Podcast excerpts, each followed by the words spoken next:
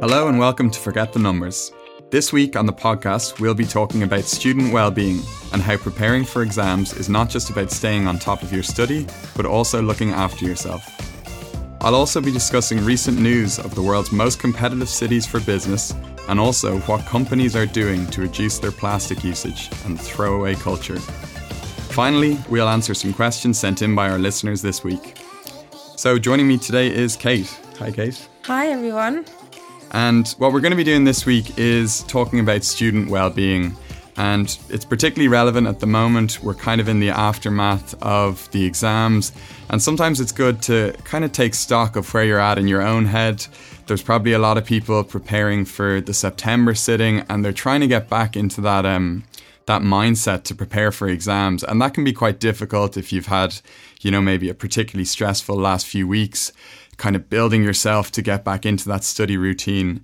So, Kate, what tips would you have for someone who is looking to get into that routine, but is also trying to manage their, their personal life again, trying to keep on top of their own well being? Yeah, I mean, this comes up a lot, I think, and it's a good time to start talking about it now, right? And not, you know, so close to the exam because you can put in, um, you can set good habits now and a good routine now. Um, and I think it's exactly that. It's setting a routine. Like it comes up a lot for us. Um, it's a, it's a question that comes out, up quite regularly for, um, for us. And it's essentially have a timetable, stick to it, be realistic about your time, be realistic about what you can study, um, you know, get lots of sleep, exercise.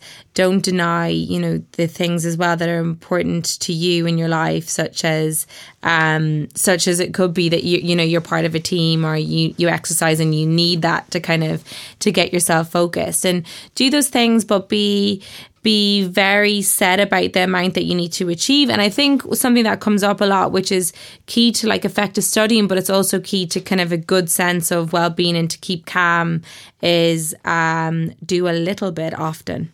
Yeah, we're all about that. And kind of what you said there is quite relevant to the podcast last week, where we talked about study plans and kind of setting out your goals for the next sitting and the next couple of weeks.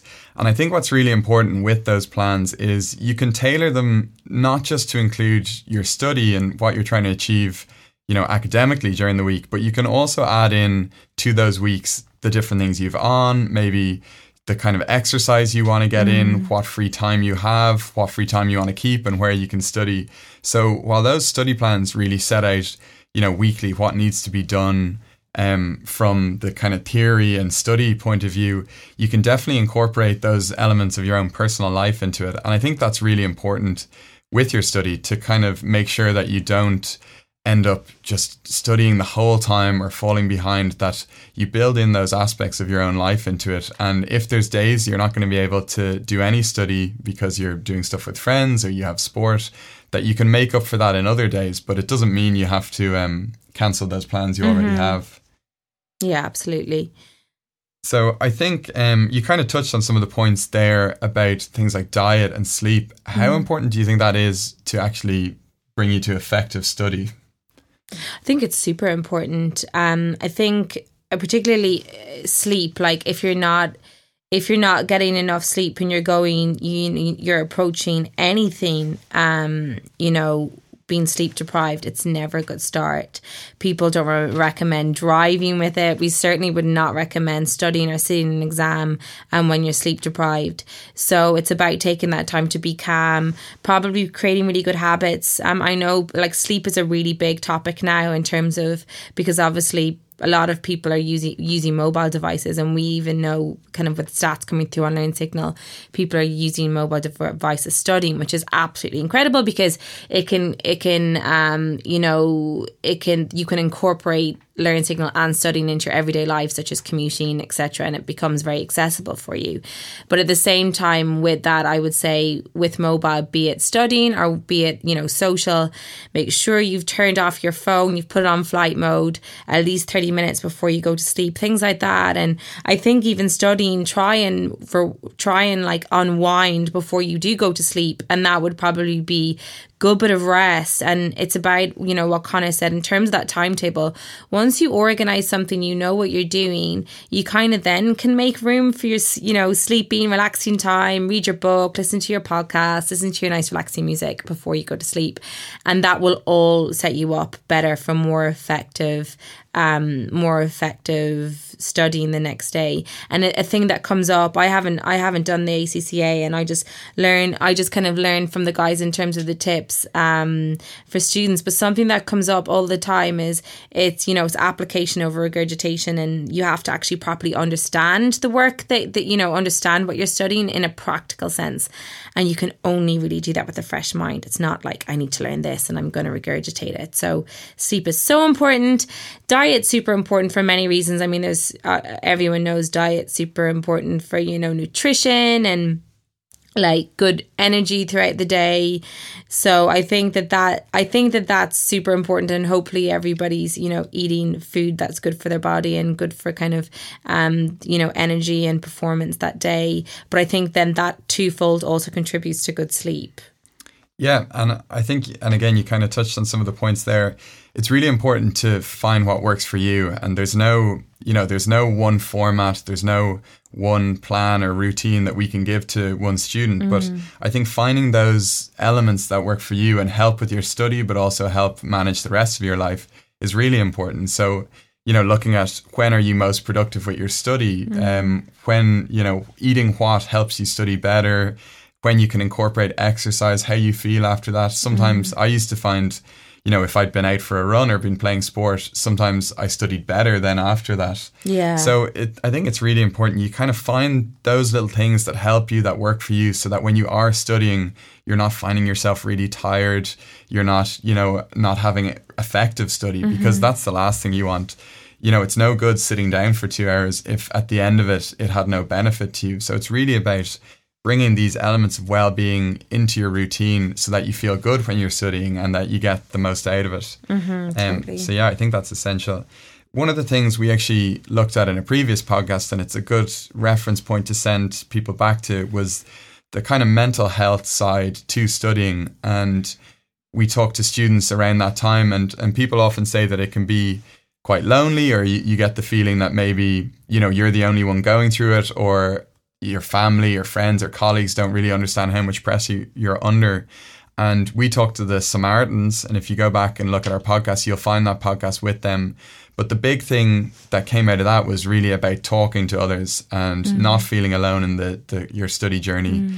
And if you are under a lot of stress or pressure, letting people know and even just talking about it can help get it off your chest. Um, and you might find then if you're feeling pressure at work, mm. but you let them know about your studies, they can be understanding. Yeah. Would, would you agree with? totally. And I think that that's where structure also comes into it because similarly, you know, the Samaritans talked about, right, well, if you have if there's something that's kind of bothering you, if you do talk to somebody and you verbalize it, you sometimes realize actually it wasn't, you know, the fact that you haven't washed your dishes at home, it's something else is bothering you.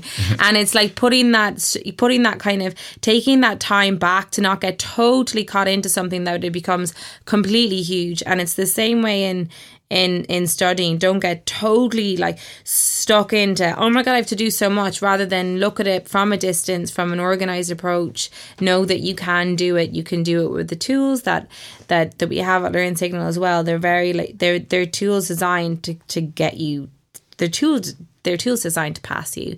And and don't underestimate that that there is a lot available for you to pass and you will be able to do it. So if you take that step back instead of some people i think as well kind of go well i'm not going to do the timetable or i'm not going to do like the I'm not going to map out this week because I could be studying mapping it out. But if you have, it's the same if you're going into a job. If you take the time to go, this is what I want to achieve today. This is the amount of time that I have, and these are my goals. You'll be a lot more effective. Um, so yeah, so I think from both, as kind of said, you know, talking to your friends and family, letting them know that you might be under pressure, letting them know that you might be busy, and that came up a lot with the Samaritans um, podcast that we did, and then also taking the time to structure your week, be realistic about your time, is really effective for for well being, but also also good study. Yeah, and the the last thing that um, we'll kind of say on this, which ties into the well-being, is just some of the support that we have at LearnSignal. So most of you will be familiar with the um, the 24 hour chat support we have. So that's not just for, you know, asking technical questions or topics you're stuck on, but if you do have issues with your study or, you know, other aspects of your kind of study journey, you can ask them there. Um, so you can find that on the LearnSignal site. And then the new thing which we're launching this sitting is our weekly webinars, our study series of webinars. And again, if you go onto the LearnSignal site, we'll be able to direct you to them. But what these weekly webinars are, are not just to keep you motivated and, you know, to give you some direction to your study and check in how you're getting on, but it's also a chance for students to kind of talk at the end of the week. They're on each Friday at one o'clock. Um, so to talk at the end of the week, maybe some issues they had with their studies, some areas they're struggling with, or any other questions. So that weekly webinar um, series is going to be running this sitting, and it's a great way for you just to feel like you have someone to talk to at the end of each week, and to get some tips and to make sure you're on the right track. If you're enjoying listening to the Forget the Numbers podcast, we'd really appreciate it if you could rate us on your podcast provider. So, looking now at the stories that we had this week, there's two stories.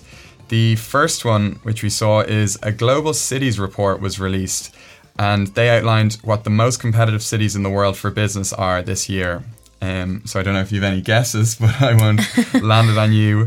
Um, so the, the three that they've said are the most competitive are New York, London, and Paris. And I think they have kind of consistently been in the top. So what this report looks at is cities who have the most business activity, the highest standard of human capital and information exchange, um, and they compare them globally. And the UK, uh, or London rather, is in this year, and what they've had is 13 unicorn companies, um, which are companies that have are valued at over 1 billion. So in the past year, they've had 13 companies come through that are valued at over 1 billion, which wow. is kind of phenomenal. Um, so this is obviously interesting for a number of reasons. We have a lot of students globally, so there might be some from these cities, but it's also interesting, um, kind of from the case study base that you sometimes see, because people think when they're they're asked questions or given scenarios that they can only use mm. the information that's included within that mm. scenario. But what you actually often find is you can draw on knowledge from what's happening in the real world and you know, you might be given a situation where you're a company and you're looking to move into maybe London or a less developed city and using some of the points that you can see from things like these reports could be factors that influence the decision. Mm. So, you know, this report was based on elements of workforce, mm. education, the level of business activity. So, all these things are points that you can bring into yeah. um, your answers.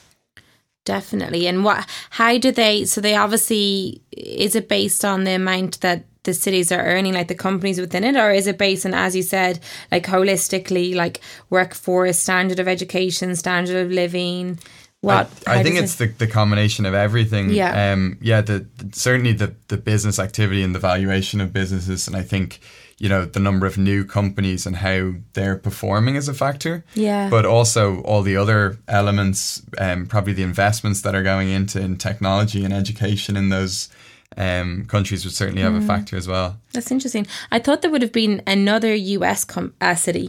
Yeah, I, I was surprised. Um, yeah, I suppose London, New York, and Paris are ones you might expect, but uh, yeah, I thought Paris. Maybe... I would have expected maybe another US city over Paris. So that's yeah, quite interesting. I would have thought, yeah, maybe something out California, Silicon yeah, Valley yeah, direction. that's what I was thinking, just in terms of the whole kind of tech tech burst that's happened over the last 10 years. And but, Dublin, where we're from. And Dublin, don't forget about Dublin. Maybe next year. We'll see next year. um, so the next story we have is to do with plastic and sustainability. So, in a bid to reduce plastic usage, hotels and regulators are trying to outlaw the little bottles of shampoo and conditioner yeah. and body wash that you get in hotels. So I think this is mainly happening in the moment in the US and in California, I think in particularly, but they are trying to pass legislation that bans these little plastic bottles and replaces with refillable dispensers. And this is kind of aligning with a lot of trends that we're seeing, um, such as kind of banishing plastic straws mm-hmm. and plastic bags, single use mm-hmm. plastic bags. Um, and another company who's kind of taking trying to take a charge in this is actually Starbucks, who at certain airport locations are trialing the use of reusable cups. So when you go to the airport and buy a coffee, that when you finish that and get to your gate, Yeah. you'd be able to leave it at the gate and then they'd be reused. So to try eliminate cups? yeah, so Ah. just um but I think reusable ones so that they're not just thrown in a bin. Sure, yeah, They yeah, go yeah. back. Yeah, um, and potentially the wrong bin. Yeah, you know, yeah. because I think that's something that comes up a lot with um with this whole kind of sustainability and um conversation is that some people aren't even recycling in the right way and No. and some companies aren't recycling in the right way so it's kind of a education piece part of the well problem, yeah, 'cause they think they're doing everything, but yes it's, it might be having little yes, impact. Totally. Um, yeah. It's such a huge topic at the moment isn't it? How do you think that impacts how would you how do you how do you think that impacts you know somebody sitting an exam? How can they use such an interesting topic that will come up um maybe over dinner or with friends like um in an exam situation or to understand their course more? Yeah, well, I think that's something we see with exams, and it's actually an area students struggle with a bit. Is Mm-hmm. when you're studying for exams, you can get very corporate and very cold and business-like, and you're doing case studies and you're thinking about profits and you know it's all to do with numbers and money. But a big part of it, and a big part they're trying to bring into the exams now, is looking at it from a more commercial sense Yeah. um, from that sustainability and ethical sense. So sometimes in a case study, you'll be shown two products or two projects maybe, mm-hmm. and one might be slightly more profitable, but mm-hmm. it might not be sustainable. It might be bad for the environment, mm-hmm. and you need to have that commercial sense to not just look at the numbers, but to also say, you know, the the environmental impact Yes. of accepting that that would also impact you know your your brand and your reputation so Mm. maybe taking that project is not actually the best course of action Mm, for your company and yeah so again it, it comes back to that not just being so you know drowned in the theory and Mm. what you study and thinking about the numbers but actually thinking commercially and in a real world like what is a good choice that a person should, should take and the the kind of impacts that that could have Yeah. environmentally and ethically and on your brand Yeah. so again particularly this week it's relevant because we're very much on the topic of well-being but also thinking about that broader well-being and the, the kind of implications of your decisions is really important Yeah. when sitting cases as well Yeah, I mean, there's huge amounts of case studies that you can look up, you know, in terms of when big corporates or big kind of conglomerates take a easy route, which may be the cheaper route, and it massively damages reputation or brand, and then ultimately affects profits. There's huge amounts of, uh, and so that's why exactly kind of the, this conversation is really interesting. If it is going to be, if this is going to be a more a common topic that people talk about, uh, and something that you know employees, customers expect off big brands, big companies, um, then ultimately that will impact profits if they're not um, if they're not showing efforts to to make a change and, and to make a, a better change for the climate. Each week at the end of the show, we answer questions sent in by our listeners. You can send in your questions by email to podcast at learnsignal.com or tweet us at learnsignal. So finally, we'll look at some of the questions that came in from students this week. Um, so the first one is from Claire in Ireland, actually. So she said, Sometimes my week is hectic and I can't get any study done until the weekend. Should I then try to fit it all my study in then?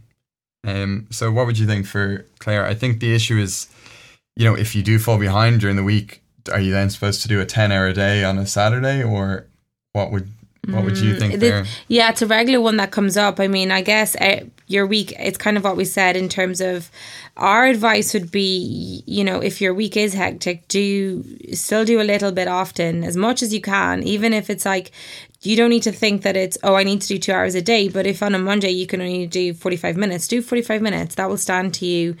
Ultimately, like, overall i wouldn't recommend front loading anything like putting so much pressure on a day because you do not know what's going to come up on that day. If you have all of saturday study you don't know is your neighbor going to pop into you? And you know you don't know what's going to pop up. So my advice would be if you can't you know do your two hours your hour and a half a day do something and do it often. Um and then and then basically get ready to follow the the programs as well. I think people that have the I think if you start making a little bit of time every day, you'll be able to follow the bootcamp program as well. And the bootcamp is is proven to to to to ensure that you pass your exam. Um, so I would I would probably go along the lines of more a little bit often, not putting so much pressure on one day. yeah, no, I think you're definitely right there. Uh, like I think it once again it comes back to that planning element yeah. and you know, sometimes you'll know that your week's going to be crazy with work and it's yeah. not about trying to change that or being annoyed by that, but really just accepting that you might not be able to get study done and amending your plan to find other times to do it. Mm-hmm. But as Kate says, that doesn't mean completely cutting off, you know, doing any study in a day. You don't need to do three hours, but if you mm-hmm. know you've a really busy week, maybe that week you just dedicate your yeah. lunch hour to doing yeah. kind of 40 minutes and trying not to let it build up so that it hits a point where yeah. you have to catch up on all these weeks. Yeah. Um. So I think that's yeah really good advice. It's and just, another thing, just sorry on that, we had a student that told us that she would listen to Learn Signal lectures when walking her dog. So, like everyone at some stage is going to be walking, or you know, you're going to be commuting. So even if your week is hectic, you still can. Yeah. Yeah. yeah absolutely. Do a little bit. Um, and the last question comes from Courage in Spain. And they said, I sat SBR in June and don't think it went too well. If I start preparing for advanced audit and assurance now, and some of my fears are confirmed in the results, can I do both in September?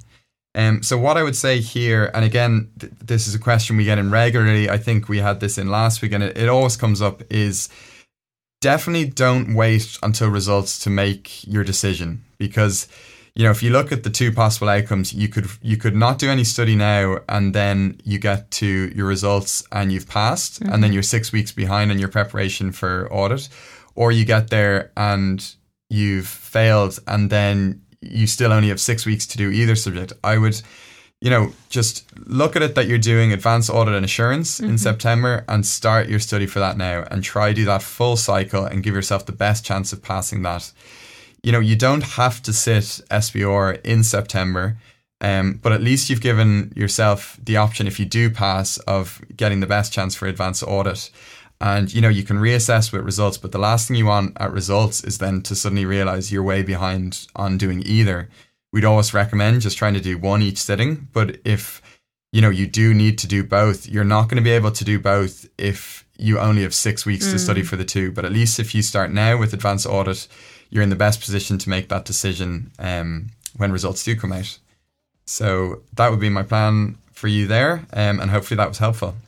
So we're going to finish up there today for the podcast. Um, thank you everyone for listening, and we'll hopefully see you back here next week. Thanks, Kate. Thank you so much, everyone. Bye-bye. Bye.